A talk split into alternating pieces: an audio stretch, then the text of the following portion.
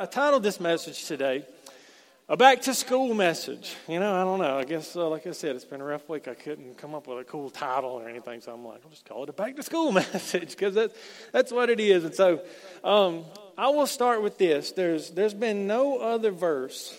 I know for God so loved the world that uh, he, he, gave his only begotten Son, whosoever believes in him should not perish, but have eternal life. You know, yes, somebody taught me that, and that started my salvation with the Lord. You know, so I'm not, you know, diminishing those verses because they are so important, but they are also the verses we kind of we kind of take for granted, you know, the most. But uh, I would say that no other verse has really transformed my life more than Colossians three twenty three.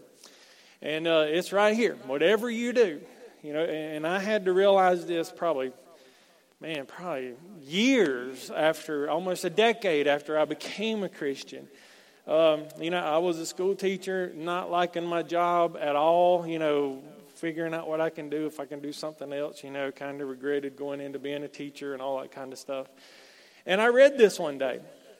Whatever you do. And to me, it was like, well, I'm a teacher. That's what I do, you know work at it with all your heart. And immediately, I'm like, I hadn't been doing that. Okay, I hadn't been doing that for years. As working for the Lord, not for men. And so when I read that verse, man, I got to thinking about the poor attitude that I did almost everything job related. You know, I wanted to go in and man, I wanted three, three fifteen, whenever the bell would ring to come so quickly so I could get out of there and really do the things you know, that I wanted to. So, you know, I got to thinking, what does this look like? And as I go through this, you know, I want you to think about what does it look like for me to do what I have to do as unto the Lord, not for a boss man, not for a teacher, not for anybody else. What does it look like for me to do this for Him and for nobody else, for no man? Uh, he placed me here for a reason. And He worked out this whole universe so that I'm born at this time doing what it is that I do. It must not be insignificant. He must have placed me here for a reason. Now, how do I do this like I'm working for Him and for nobody else? Okay? And the crazy thing is, there is actually a story in the Bible where this is, this is flawless. I mean, some kids had to go to school, a school that they did not want to go to and learn stuff that there's no way that they wanted to learn. They could have complained, they could have easily taken advantage of the situation, they could have easily written it off and said, you know, this is not what God wants us to do. They could have easily done that.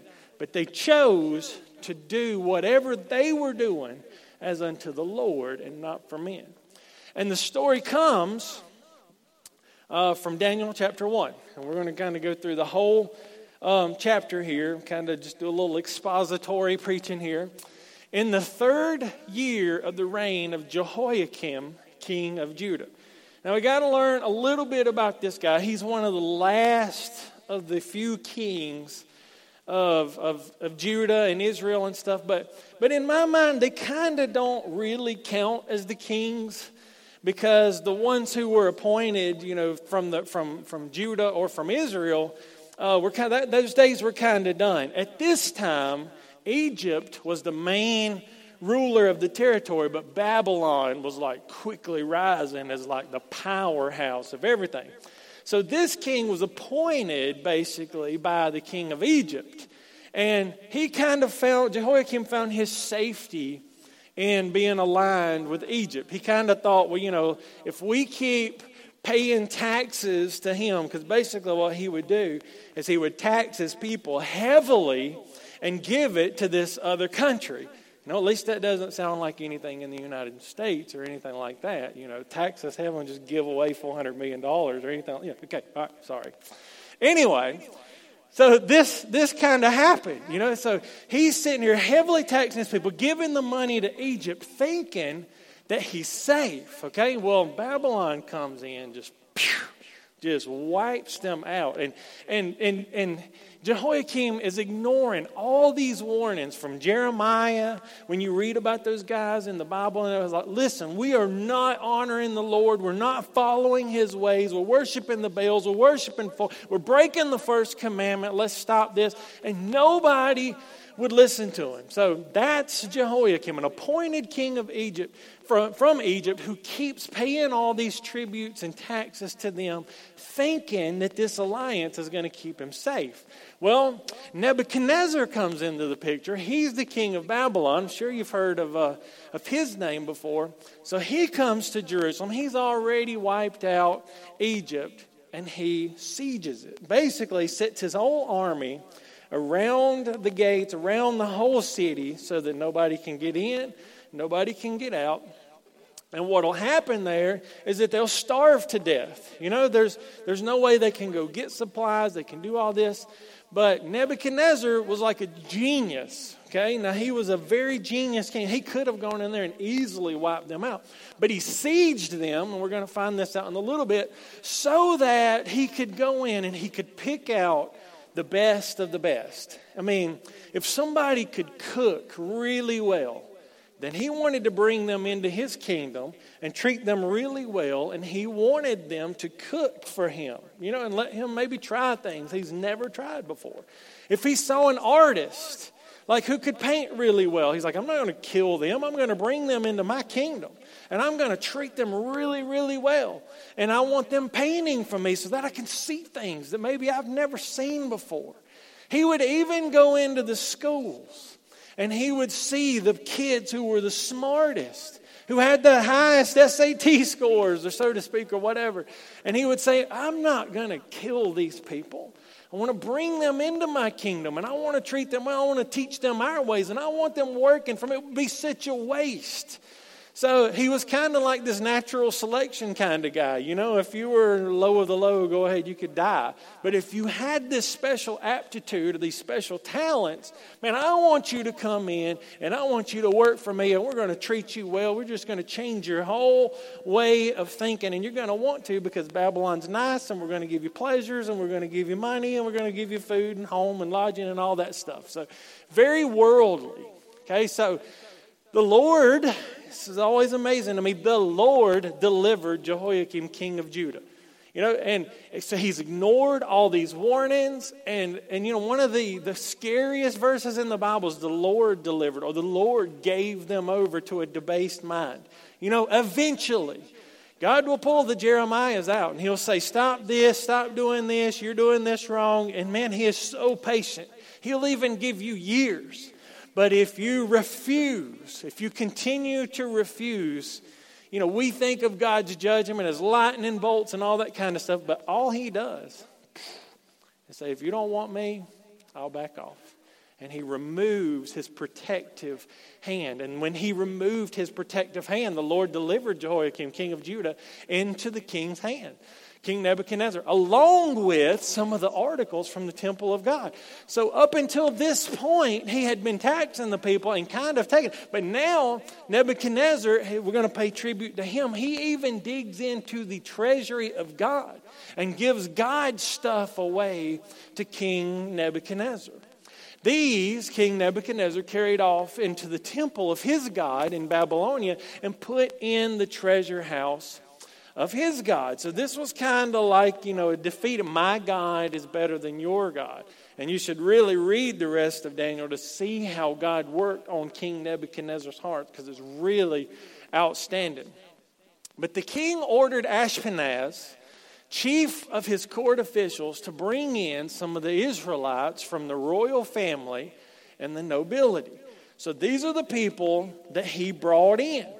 Okay, so he, these are the smart people. These are the young men without any physical defect. Not going to kill these people. Handsome, showing aptitude for every kind of learning, so they're jam up in school. Well informed, quick to understand, and qualified to serve in the king's palace. He went out and he found these guys, and now he's training them, and he's like, Ashpenaz, you're my guy. I want you to take these guys that we found and I want you to teach them the language and literature of the Babylonians. Now, you think it's dreadful going into English class tomorrow, okay? These guys probably had their parents murdered or killed by the Babylonians. And here they are, they brought them together, and this one guy, Ashpenaz, is in charge, and he's going to make them take a brand new language, and he's going to have to, they're going to have to read the literature. No more of the Torah, no more of the Bible, the Old Testament, but you're going to read about their culture, and you're going to read about their gods, and you're going to go learn their language. Now, they're smart, and they can do it, but what will be their attitudes about doing that kind of thing? The king assigned them a daily amount of food.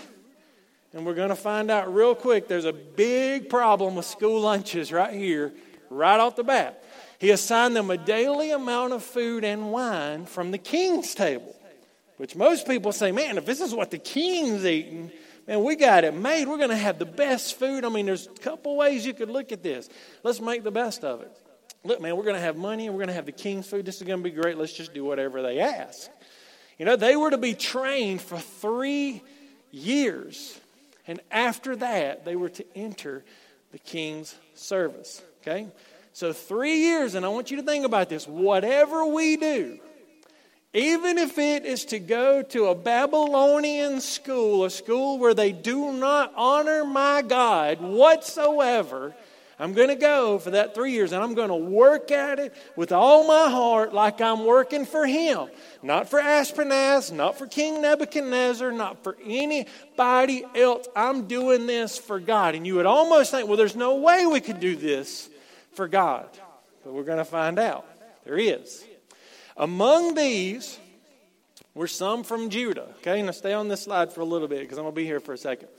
Among these were some from Judah Daniel, Hananiah, Mishael, and Azariah. Okay, now we know these guys as, as you know, we, we still know Daniel for some reason. We don't know him as Belteshazzar, which is his Babylonian name. Uh, but we know Hananiah, Mishael, and Azariah as Shadrach, Meshach, and Abednego, which is their Babylonian names. Okay? So the first thing that this guy does, Ashpenaz, is he changes their name. Okay, now let's look at their names right now. Anytime you see the EL, that means God. Okay? Anytime you see the IAH, that means Yahweh or the Lord. Okay, when you see these names, that is there. You can see they were given godly names and they come from a godly heritage and a godly family because the family is the one that had to name them and they named them Daniel, God is my judge. You know, so when they looked at Daniel, they were basically calling him, God is my judge. He was a constant reminder that God is the true judge, the ruler over all. When you see Hananiah, his name, Yahweh has acted graciously. So Hananiah, when you know, when Hananiah was, was born, the family said, Man, Yahweh has, has, has acted so graciously. And they, they named him after that. Mishael, who is what God is. You know, the, here's a family, his kid's born, and they're looking at him and just beholding that God gave them a gift, and they, they say, Man, who is what God is? And they name him, Who is what God is? Mishael. And Azariah, Yahweh has helped.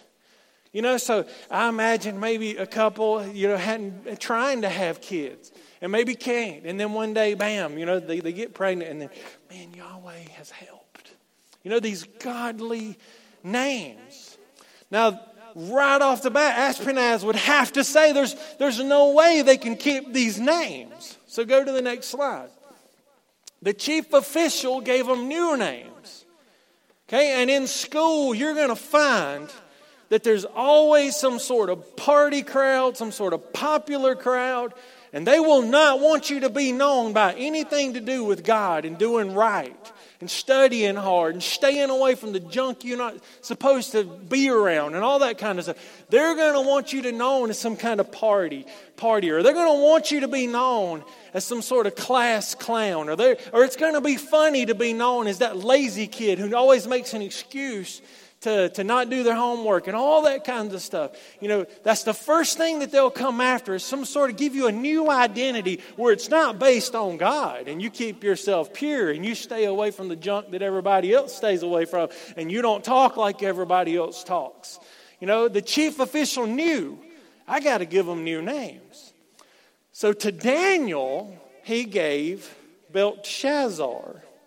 And Bel was the God that they served. Bel protect the prince. So now Daniel has to go from God is my judge to Bel protect the prince. Okay, that's what they're going to call him day after day, over and over.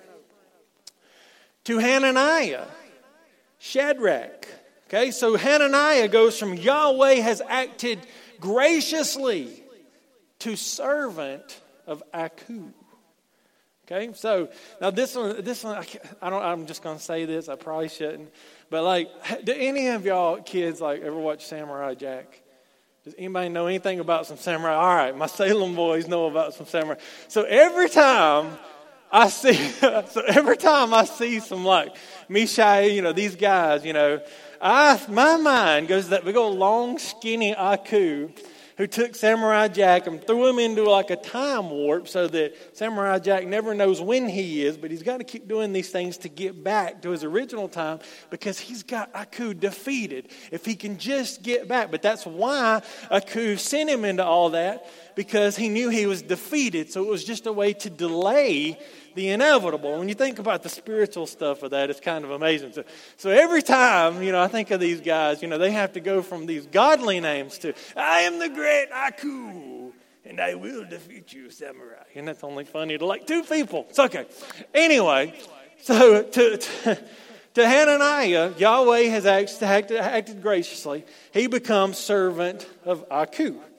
All right. To Meshach, or to Mishael, who is what God is, they just went ahead and played right off of his name.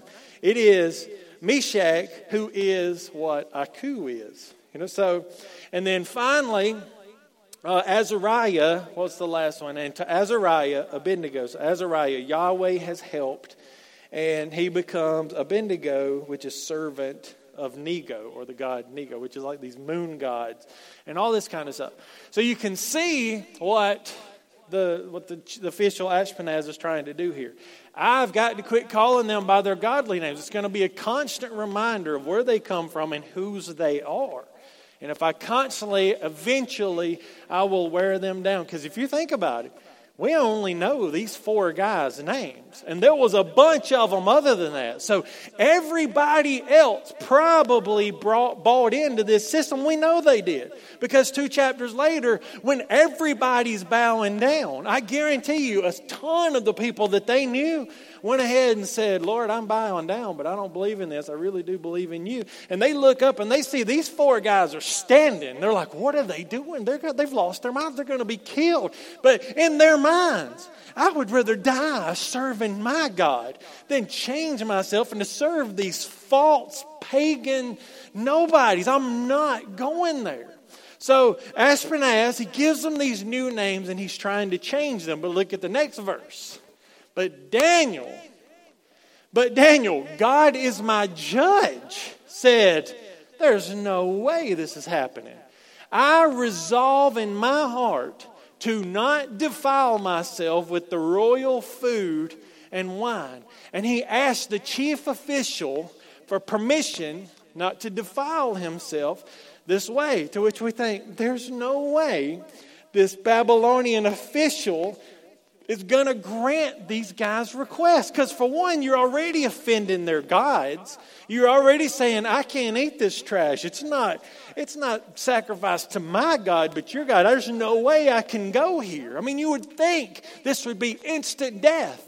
But look at the next verse. Now, God.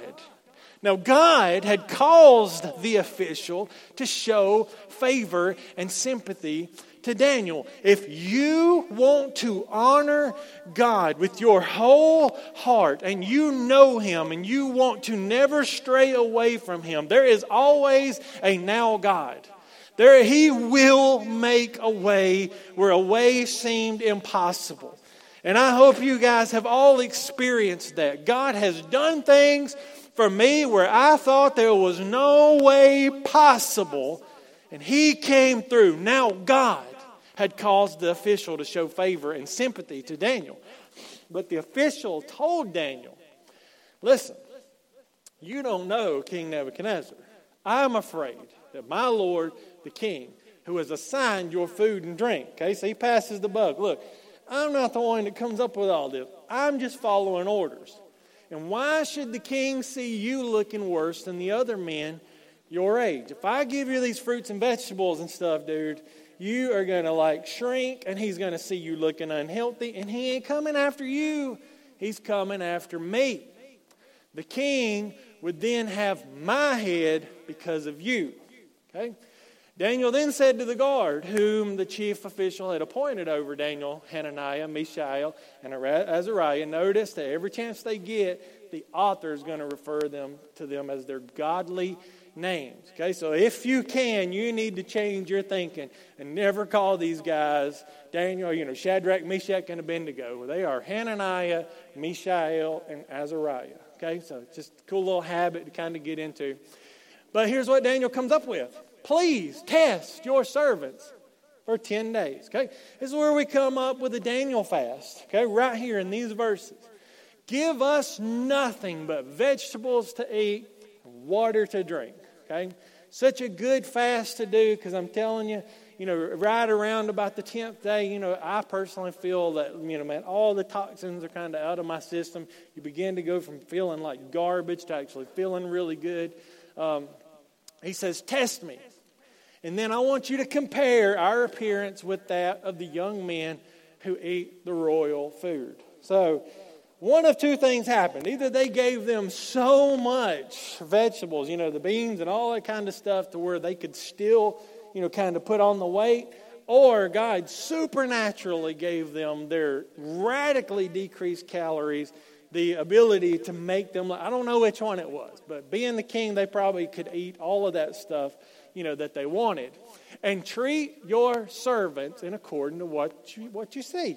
Just test me, man. Give us the fruits and vegetables we're asking for. 10 days, if you don't like it, we'll come up with another plan. So he agreed to this and tested them for 10 days. Okay, now, man, Daniel's doing all of this because he wants to honor his God. He knows God is his judge. That's what his name is.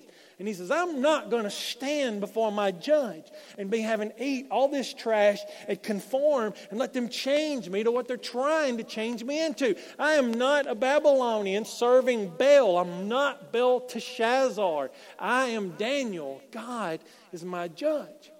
At the end of 10 days, they actually looked healthier and better nourished than any of the young men who ate the royal food. So everybody else who went ahead and conformed to the world's system just went ahead and said, hey, fine, this is what we're going to do. You know, is, we can't do anything about it. But here these guys are taking a stand, and God allows them to look better than everybody else who compromised. So the guard took away their choice food and the wine that they were to drink and gave them vegetables and said, they refused that food and they refused that wine. What if our kids, what if I, back in my school days, had just refused to, to work like the, the world works? What if I had just refused the alcohol? What if I had refused all that dumb stuff, but I fit right in? I wanted to be in the popular crowd, just giving right into the Babylonian system. If I could go back, this is the one thing, this is the only thing I would change is when I gave my life to the Lord as six as a 16 year old, I would actually have done it. I would have purposed in my heart to not defile myself with the world system. It's the only thing that I would take back in my whole Christian walk. To these four men, God gave knowledge and understanding of all kinds of literature and learning. He said, You know what? You're studying all this as unto me. I'm going to give you the wisdom and the knowledge to know all about everything. He opened up their minds and he made these guys so useful to the king. And Daniel could understand visions and dreams of all kind. God gave him a special gift because of his attitude toward all that. And how was that so different from ours? You know, from what I see when I teach, from kids that just want a 70. Let me do just enough to get by. What is the minimum amount that I can do to receive the maximum amount of reward, a grade? I mean, that's what our system, that's what our kids are trying to get into. But what if they said, you know what? I don't want to be doing this, and I don't care how useful it's going to be to me in my future. I'm going to do this as unto the Lord. What would God do for you if you would take that attitude? There's no telling what He may allow you to see and the things that He would allow you to do that are really special and conducive to Him and His plan. At the end of the time set by the king to bring them in, the chief official presented them to Nebuchadnezzar. So here he is. I mean, he's probably proud to present these guys because there's nobody like these guys. He's probably going to get some sort of credit for raising them up. The king talked with them, and in one conversation, he found none equal to Daniel, Hananiah, Mishael, and Azariah. So they entered the king's service. Amazing. In every matter of wisdom and understanding about which the king questioned them, he found them ten times better than all the magicians and enchanters in his whole kingdom. Absolutely amazing what God could do with somebody who will just go to school, go back to school and work with all their heart like they're working for Him. And really start thinking, what do I have to stay away from? You know, I think of Psalm 1 Blessed is the man who walks not in the counsel of the ungodly, or stands in the way of sinners, or sits in the seat of the scornful. Man, there's places you don't go, there's people you don't hang around with, and there's just things you don't do if you're going to honor the Lord because you know it goes against Him and His ways. And all I'm asking you to do is purpose in your heart that you will not defile yourself with the worldly ways, and you will, one more time, we'll end with this verse. Whatever you do, go to school, yes. Go to work, yes. Stay at home, take care of the kids, yes. Whatever you do, work at it with all your heart as working for the Lord, not for men. Now let's look at the rest of the verse. Since you know you will receive an inheritance from the Lord as a reward. And I used to think that was only in heaven, but Daniel's story teaches us that it's more than that. He will give you some inheritance here that you can use. Maybe you'll be able to preach. Maybe you'll be able to help somebody in their hurt, in their pain. Maybe you'll be able to see inside people's hearts. Maybe He'll give you discernment like nobody else. Who knows what He will give, but whatever is, if you'll do this, you know that he will receive an inheritance from the Lord as a reward. Never forget, it is the Lord Christ you are serving. But what about everybody else who does not do it like this? What about everybody else who is wrong and does it wrong? Why can't I just join that crowd? Anyone who does wrong will be repaid for his wrong anyone. And there is no favoritism. Guys, that's something we have got to remember today. Who are you?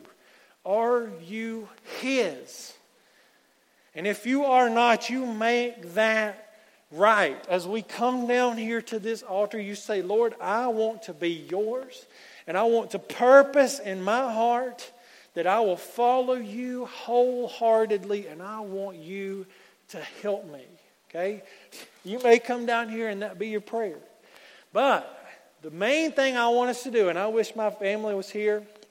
I think what I'm going to do tonight, around before we go to bed, is I'm going to pray with my family about 8:30 tonight. I'm going to get them around my couch, and I'm, I'm even going to say the time. And I hope at 8:30, if you think I want you to pray for the protection on my family at school, and that they'll have the hearts to do this, to work at it with all their heart as unto the Lord. And you know, I'm going to pray for my family about 8:30 tonight and get them around. So if you guys remember, that'll be when you can pray for me and my family, and do please pray for Jameson's healing and that, you know, not only that he'll be able to physically hear, but he'll be able to spiritually hear, all, heal, and all that stuff. But for now, I want you guys, especially you guys with school age kids, I want y'all to find a spot down here. Uh, you can be finding us some music uh, back there, Nate, just to, to play in the background. But uh, guys, go ahead and stand up, and I want you to find a spot. I'm going to come through. I, I hope I can make it to everybody, but if I can't, I'm going to be praying for everybody. But Guys, we're going to pray protection over our children. This school year, we're going to pray for their teachers, that their hearts be changed. Uh, we're going to pray anything that you can think of. Pray that my child will work like they're working for you. I pray that they heard this message and that they understand it. And I pray that I've done it in a way that you can truly understand. But guys, do please pray out loud and. Uh, let's, uh, let's really get a good spirit of prayer going in here and let's pray over our children for God's protection. Put a hedge of protection about them that evil cannot penetrate. All right, let's pray.